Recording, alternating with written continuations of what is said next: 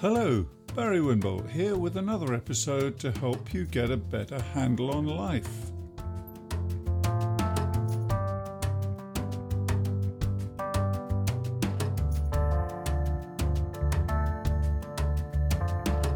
So I'm going to be talking today to Rick Goff, who's come up with a brilliant idea, which I think it's worth sharing with my wide listenership. Rick and I have collaborated on a few ideas over the years. He's a former neighbour and a friend of mine. Rick came up with this idea of declutter your work, a very clever idea. I'll let Rick give you the details. Can you tell me, Rick, something about... Well, first of all, hello and welcome. Thanks for coming along. Can you give me a sort of a thumbnail sketch of what led you to come up with this idea? My daughter had recommended watching this TV series called Marie Kondo and Decluttering. Quite a gripping show. And I thought, well, okay, well, let me give that a go. And so I actually went through all of my clothes and put them all on the bed, everything I owned. Was kind of horrified by the amount of clothes I had. I was struck by, in your presentation, 42 shirts. 42 shirts, yes. Now, as somebody who likes shirts and have come in for a fair degree of flack in my own home, I have to say, Rick, 42. 42 acting and living shirts. That really is something, you know. Well, we've got seasons and we've got different subcategories in there, haven't we? So we've got work shirts and we've got sort of going out shirts and relaxing shirts and summer shirts. And of course you've got a notable collection of Hawaiian shirts. I remember we were kind of in competition about that for a time. But I think this is the problem. No, but that's part of the problem, Barry, isn't it? Is that it's you, without realizing it, it's hard to let go sometimes, isn't it? And I think you need a shock event to say, oh, gosh, that is a lot. And actually, what happens if I do nothing? And I need to change, because otherwise what's going to happen? I'm going to drown in shirts. So hence decluttering. But can I just rewind a little bit for people who don't know about Marie Kondo, because she's a YouTube star. She's probably on, I think she is on Netflix now. And actually, guys, if you haven't watched Marie Kondo, personally, I found it quite seductive. I binged on it as soon as Rick told me about it. I already knew about her, but I never really got immersed in it. So her thing is she's got 6 principles for decluttering your home. That's basically it, isn't it? And you took her stuff and you ran with it. So we'd got to 42 shirts. Thank you, yes. What so next? I kind of like stood back in horror. I thought, gosh, I hope nobody walks in to see my mountain of clothes. And then essentially you go through item by item, evaluating that item of clothing and maybe reliving some of the memories of why that bit of curry stain is down the front of that shirt and why am I keeping it? And realizing that, you know, my kind of crazy system of ranking the value each shirt gives to me from kind of best going out, which very rarely gets used because you're saving it for best, to kind of gardening and decorating are kind of right at the bottom of the pile. So you kind of got these varying things in between. But like you say, you know, 42 is just excessive. And so you go through each one and say, look, I've been keeping this and I'm never going to wear it again. You say thank you and you discard it. And you either discard it, is it something else somebody else could wear, or actually it's so threadbare and horrible it's going to have to be used as rags in the garden or something. So it didn't take as long as I thought, and it was really rewarding. And I stood back at the end, and even now, you know, a year or so on, when I go into my wardrobe, I can actually see what I've got, and I don't continue to grow the collection. I've made a rule to myself: one in, one out. So if I can some reason justify a new shirt, then I have to get rid of a one to make room for it. Okay. Well, I had a version of that some years ago when we downsized, which was 1 in, 2 out. Oh, gosh. Yeah, it's pretty tough, let me tell you. But the interesting thing was, you know, I got hooked into Marie Kondo's stuff. I didn't do the whole system, but I was very taken with her cuteness and her sweetness. And once I got my head round it, actually it did inspire me to start to think differently about the space I live and work in. And she came up with this notion of, does it spark joy? Which personally I've had a little bit of difficulty with, but thanks to you, Rick, you explained that to me. And then I watched her and I understood, because, you know, well, I got it. And I think it's probably a concept that doesn't translate into English. We've got Does It Spark Joy? But Japanese have probably got some hugely evocative phrase like hygge in Danish or something that really sparks something else in them. Like they have forest bathing and they have a special word for that, for walking through the woods, you know. And I guess it's one of those words that doesn't maybe translate as well. But anyway, it has to be said this was during lockdown, wasn't it, that you started all this? Yes, that was very early lockdown. And I was really pleased with the result. And so much so, I started to crow about it and was telling colleagues about it. And I found myself talking to this one lady and saying, look, have you heard of Marie? Oh, yeah, I watched Marie Kondo, blah, blah, blah. And I said, look, the results are fantastic. And I really managed to clear out loads of stuff. And I feel so much healthier about it. I'm so much happier about it. And I don't know, I can't understand why, but it's given me so much joy. And she said, oh, if only you could do that to your work. And I thought, oh my goodness, what a fantastic idea. That's a really good thing. So then I kind of ruminated on, well, how could I do it to my work? What sort of things do I do? And I don't know about you, Barry, but sometimes as time goes on, you know, work volume ebbs and flows, doesn't it? So you have really peak busy times and other times not so much so. And I kind of realized that, you know, I get very stressed and uptight and, when things are crowding in on me, and I then start to lose efficiency because I'm actually not being very productive and I start to spin my wheels. And so you then kind of say, hang on a sec, stop, take a breath, go back to basics, you know, at least write yourself a list of stuff you have to do. And that's immediately calming, isn't it? Because then you can say, okay, right, well, let me pick the easiest stuff and leave the hard stuff. But at least you've got a list of stuff. I think the idea of lists is very important because it gives you an immediate sense of control. You're doing something, and actually, you know, when we translate it, I mean, I find this in therapy with people, once you put things into a concrete kind of an agenda, they don't have to do anything with it, but it's the first step. And it's a sense of mastery without having done much, actually. Yeah, I think part of the stress is worrying that you're going to forget something. So if you've delegated that stress onto a list, then you don't have to worry about it anymore. But I think that having that clutter of trying to carry so many things around you in a head stops you being effective and stops you being so active. And then I kind of got to look at that and think, hang on a sec, I've got a list in my notebook. I've got a list of a few things on my head. I've got a couple of things on a post-it note. I've got a bunch of emails, and I'm kind of actually being quite disorganized the way I'm trying to manage that. And actually, that's quite a cluttered way of doing things. And then you kind of look at your physical space and you think, well, there's a load of books on my desk that I'm probably never going to read. But every time I see them, I feel a bit guilty. And actually, so that's clutter. And then you kind of, I kind of started to formulate these ideas of what is clutter in a workspace. So is it the efficiency and the way you work about it? Is it your physical space? You know, what does clutter mean? And I guess that's when I started to jot some ideas down, thinking, I think this would be a really good idea to be able to apply these techniques in a work way, which for me to learn to kind of keep my work anxieties and stress lower, make me more efficient. And if I can get some of the happiness and joy that I got out of from sorting out my shirts and apply that to my work life, well, that's got to be a win for everybody. And if that does work for me, then let's share that with other people and hopefully they can get something from it. And have you found happiness and joy as a result? I think we're always searching for that, aren't we? But I think that I have used the technique in a number of different places.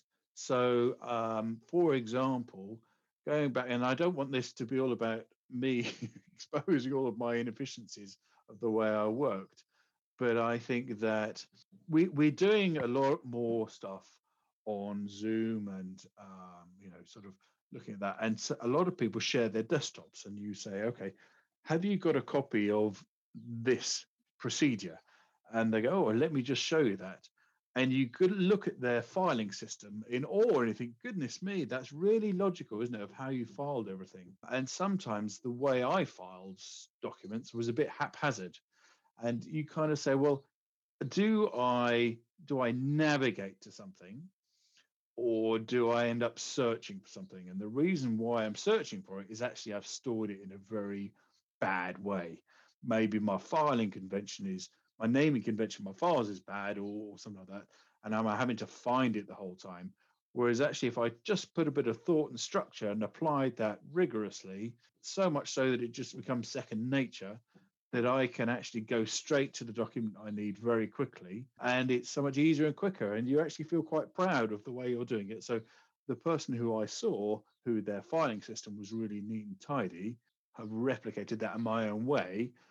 Because obviously not all filing systems suit everybody, but because I'm a lot less cluttered and a lot more structured and thoughtful about it, that's a one way and a good example of how I've applied this technique. Okay, so, well, first of all, I think you said you didn't want it all to be about exposing your points, your negative points in terms of disorganisation or whatever, but actually you've just described my daily work routine of searching for files that I wrote 10 years ago, and you know, I'm sure I've got it somewhere, and all of that.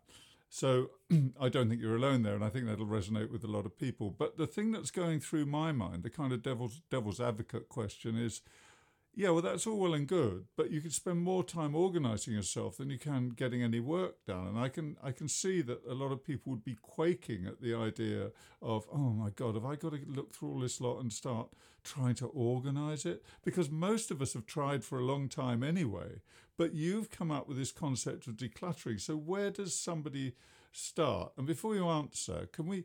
I mean, that presumably there are a number of ways. Now, remember from your presentation, there's kind of your headspace, what's going on in your head, what's going on in your physical environment, and what's going on in what other space would there be? I guess your virtual space or your kind of, whether it's a real filing cabinet or a virtual filing system, it's the archive, so to speak. Is that fair to say? Yeah, I think... So where does somebody start? Tomorrow they think this is a great idea, but we haven't really described it to them in a way they can do it yet. So where do they start with, yeah, I think there's something about what Rick's saying sounds intelligent and interesting. So how can I use that in my life? Where should they start? I think it's a really good question, Barry. I think that the fact is you don't have to do it all at once. When you, for example, and it's a lockdown thing maybe, but when you start a jigsaw, you don't start with the whole sky, do you? You may want to find the corners or the edges first, or you may want to find all the yellow bits for the yellow boat in the middle, and then focus on that. And that will then give you the confidence or excitement to then go on and do other things. So for me, the very, very simple one that I started with was I was quite guilty of dumping stuff onto my desktop, putting a file on my desktop, because actually that's something I use quite a lot. And it's a very quick and kind of shortcut way of finding stuff, which is good very temporarily. But anyway, 6 months later, there's another version of that file, and you don't necessarily go back and do the housekeeping, and your desktop gets covered in icons. So it was very easy, and actually something I spent maybe an hour doing, but just going through, evaluating each of those icons, saying, do I still need it? Can I archive it in a nice order, in a right folder, but can I archive that and put it somewhere else? And actually the ones, can I move the icons around my desktop so that actually they're in a logical order? And again, kind of using the same thing as you do with a shirt, you're going to add something under the desktop now. Think about, is there something you should take off? So if I've got a newer version of a set of standards that I'm using, we'll get rid of the old one so that you're not actually going to send somebody the old one by mistake or open that up by mistake if you're in a hurry. So this is now a habit of mine that I can use by saying this one in, one out type thing. But I think starting small, something that's achievable, and you can stand back and start enjoying the success. I think, you know, when we talked about spark and joy, you have to kind of realize that, say, okay, well, I know this is a work thing, and and officially we're not supposed to enjoy our work, but we don't just do it for the money. There's other reasons why we work. And so if you can kind of take a sense of pride in looking at your desktop and saying, gosh, that's quite smart now and quite ordered, and I can see what I need to, and I can find what I want to quite quickly. And if I can do that, well, then let me tackle something else. So one thing at a time, you'd say? Take your time. Don't try and do everything at once. But I think you'll find, well, I found it was quite infectious. Once you've done one, you'll want to go and do more. Okay, so break it down. Don't see the big picture, see the detail. Go for something you can control, that you can fix, and do that. You're talking about your desktop on your computer, but I guess that could apply to your literal desktop, your work area, where you sit. I mean, I know that in my small office, which is about, 10 by 6, it's a very, very small room, suits me fine, everything's within reach. But if I don't do the housekeeping every week or two, piles of things mount up. And psychologically, I'm much better when I walk into a clean space. And I understand that as a therapist and as somebody who helps people organise their lives and their relationships and so forth. But I know the therapeutic value of cleaning up now and again when you do it purposefully, when you do it with intent, which is what you're talking about here. You're not just saying, oh, well, it'll look nice on my computer. You're actually saying, I've chosen to do something about getting this in order. And then you can stand back and look at it and think, yeah, that looks good. That looks visually, it's part of it. But also it works better for me. And then you're saying, and then there would be, that kind of has a knock-on effect that you feel, oh, you feel good about that. So you want to do more of the same. Absolutely. And I think that if somebody comes into your office and looks at your desk and sees it covered in piles of different paper, coffee mugs and things like that, what does that tell them about you?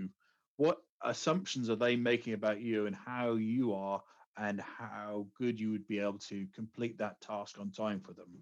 I don't think it's probably a good one compared to somebody who's ordered and clean and tidy.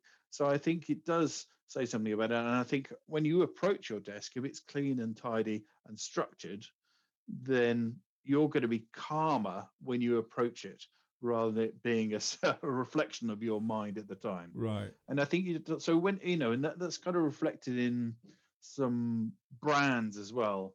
If you look at something that's clean and tidy, say Apple, and when you think of the Apple brand, how do you think of that in your mind? You think of kind of clean surfaces and everything else. That's decluttered in a brand, isn't it, when you think of that? And it's kind of applying that, visualizing what that means to your own environment. But I have a couple of bones to pick with that in a way, because I mean, yes, I can see this, but what about people who, for example, don't work in an office? Or maybe they're itinerant, maybe they're a sales manager and they have to go all over the country, or they're an agricultural worker and they have to keep their tools clean or whatever. I mean, would the same principles apply, do you think?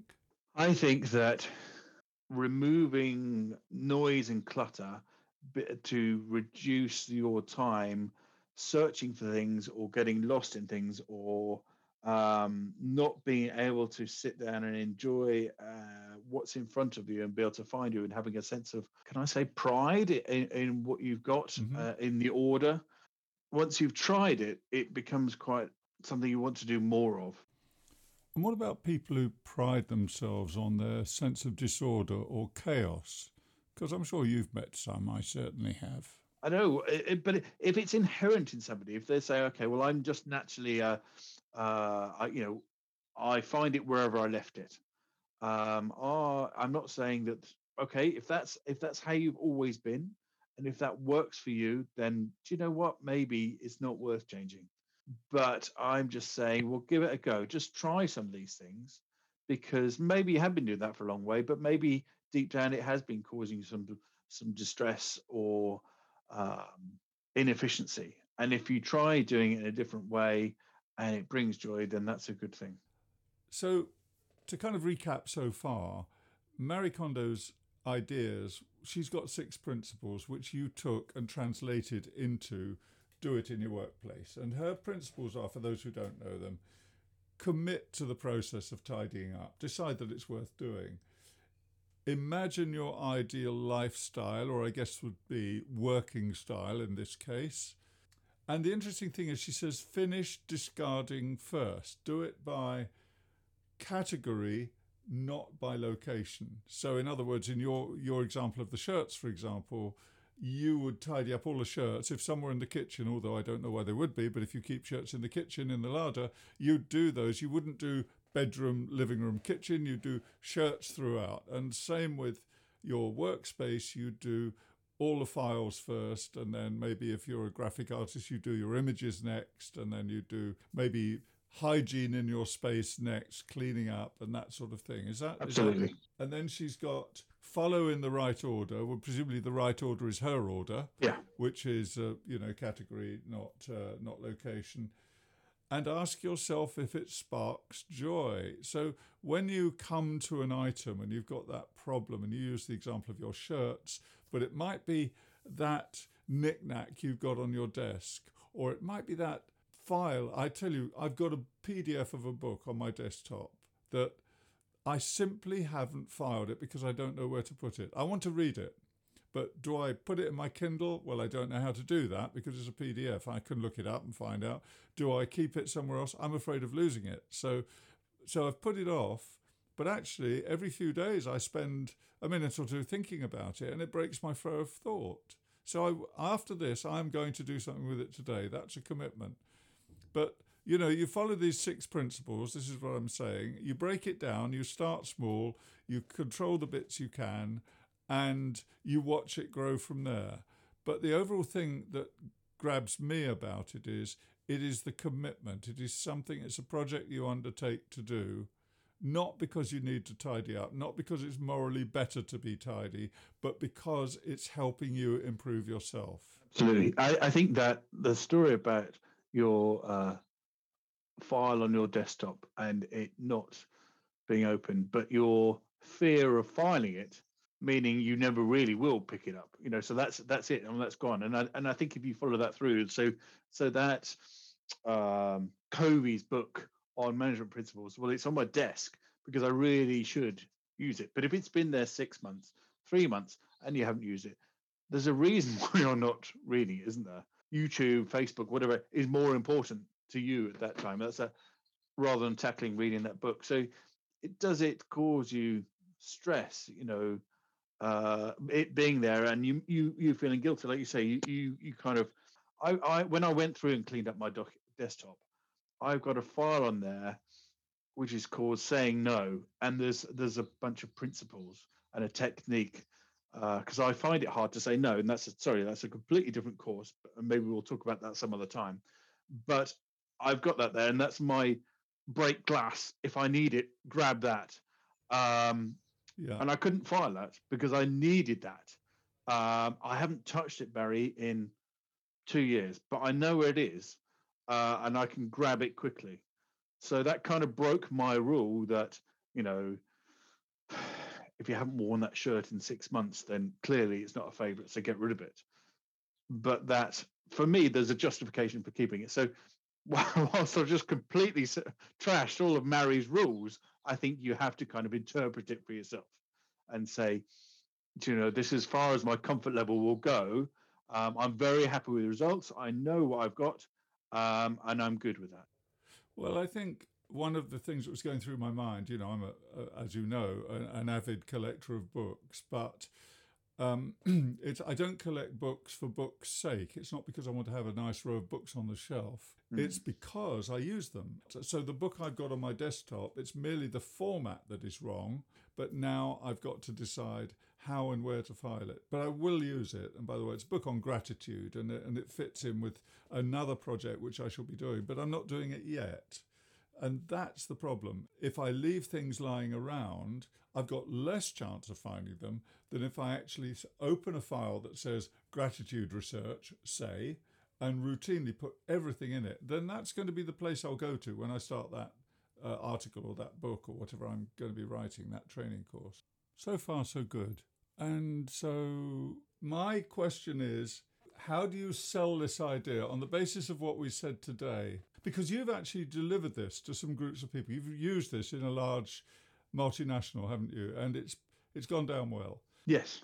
I immediately, when I ran it, within half an hour, one of the colleagues who I don't know that well sent me an email before I'd sent out any feedback requests or anything else saying, Rick, I applied this to my desk, which has been an absolute mess for 2 years, and I'm really happy with the results, and it's so much better, and I feel happier as a result. And I thought, wow, that's fantastic. So that was a physical space. That's feedback about a physical space. Yeah. And have you got any feedback about a mental space, for example?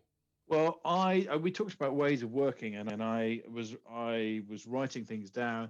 And I don't know about you, so I've got a kind of nice little notebook. I've still got the notebook, and I was kind of like somebody would say, "Oh, who's that person we need to talk to about X, Y, and Z?" And I go, "Oh, hang on a sec, I wrote that down." And it's quite old-fashioned to write stuff down now, but I'd find myself flicking through pages and pages and pages. But I've changed, and I use one system now, and I'm rigorous about it, which allows me to search, and it allows me to kind of tag things appropriately. And it's so much better for me, and I'm so easy to find what I need. It's all tidy. It's all got the dates and times on it, and it has even got the functionality to put electronic tick next to the thing I've done. So, which is so satisfying when you've actually finished that task. That was a very simple thing to say, no, be rigorous, just take the time to move over to one system. And so now I haven't got to think about, well, where is that name? Because I know where it is, and they're always only ever in that place now. So that's a lot simpler. Okay, so what I'm hearing is really that you start with a commitment, and that was sparked in this case by Marie Kondo and her 6 principles and blah, blah, blah. You applied it in your own life, then you came up with the work concept. Yeah. It seems to me that what you have done and what those you've coached in it have done is that, first of all, you stick at it. You see this as a project, this isn't just it's Monday morning, so I'm going to clear up a bit. This is me tidying up a corner of my life that is really going to benefit me. And you stick with it, and you do things in a certain order. And out of that, because it was purposeful, you've got systems that work for you. Yeah.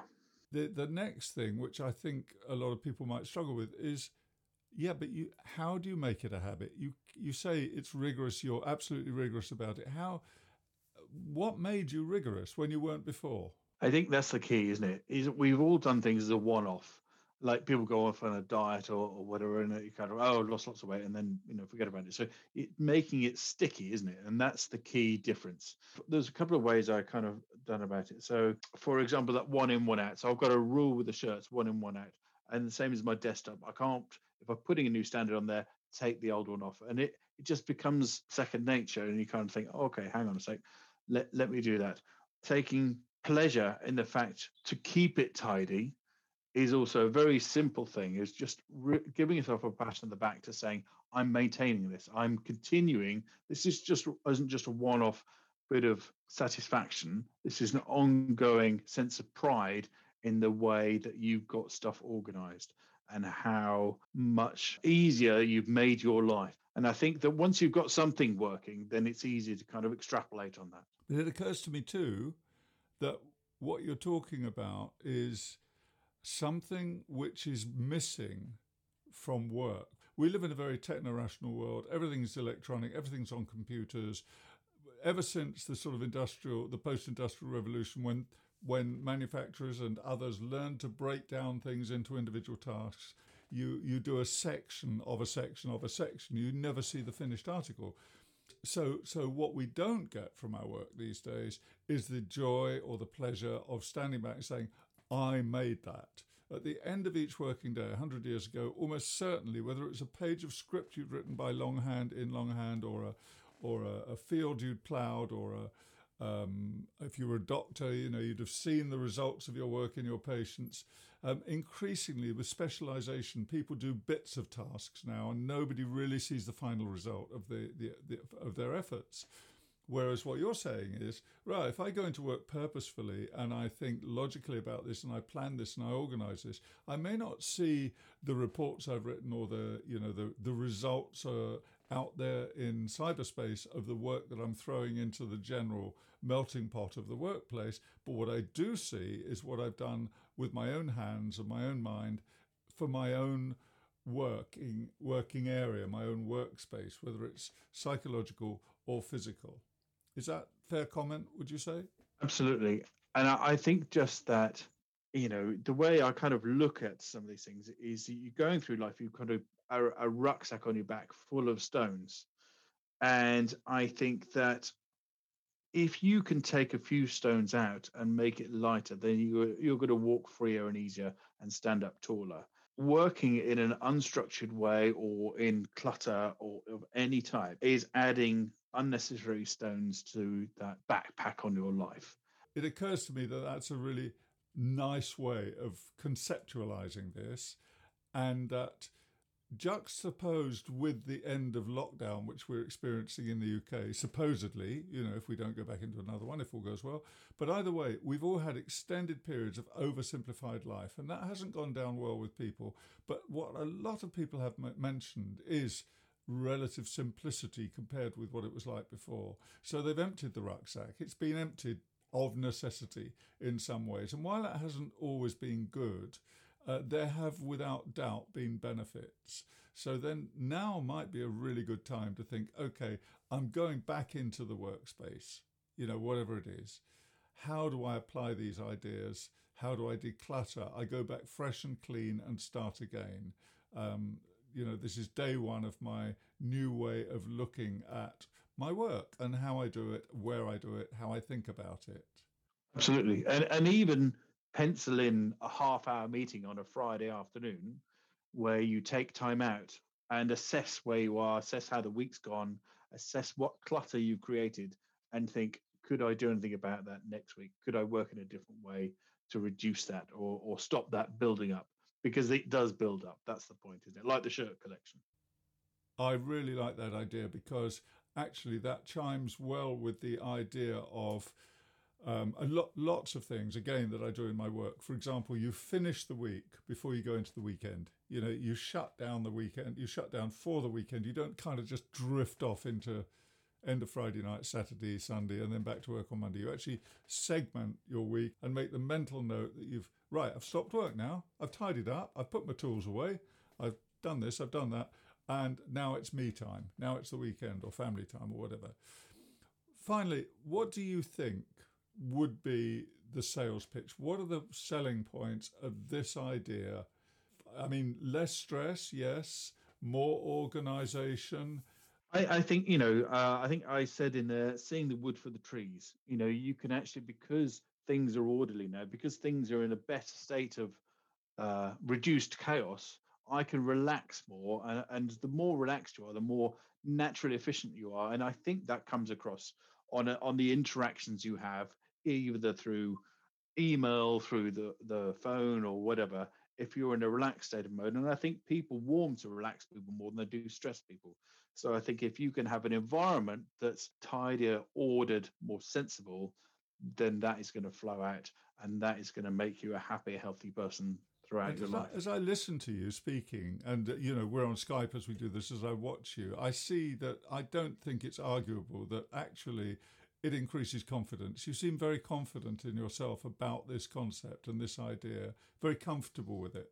And it's Friday afternoon now when we're talking about this. You know, a lot of people would be scrabbling to finish off for the week, and you're chilled. And I know you have a high-powered, busy job, and you're always working, in my experience of knowing you. So here you are, and we're able to spend the time doing this in a very relaxed and comfortable way. Absolutely. I've really enjoyed it. It's been really nice to talk to you about this, and it's really nice to think, okay, the things I've gained from it, if everybody else can pick up one or two things that they can use some of these techniques, that would be great. And if you want to know more about the principles of Marie Kondo's work, then catch up with her on YouTube and watch that, or on Netflix indeed, and you'll quickly grab it. And there's one final point I must mention, because it really touched my heart when I saw her do it, is that she treats possessions a bit like some indigenous people treat the environment, or, you know, she gives thanks to the thing before she throws it away. She acknowledges its part in her life, the part it has played. The curry stain that you mentioned down the front of the shirt, you know, she acknowledges that special moment and then bins it or takes it to the charity shop or recycles it or whatever. And I think this ritualistic approach to decluttering is a spiritual journey as well as a practical one if you treat it right. So thank you very much, Rick. It's really been enjoyable. Okay, excellent. Thank you very much for your time. It's been nice talking to you. And I look forward to speaking to Rick again in the not too distant future, I hope. For now, it's me, Barry Winbolt, saying over to you and over and out. Goodbye.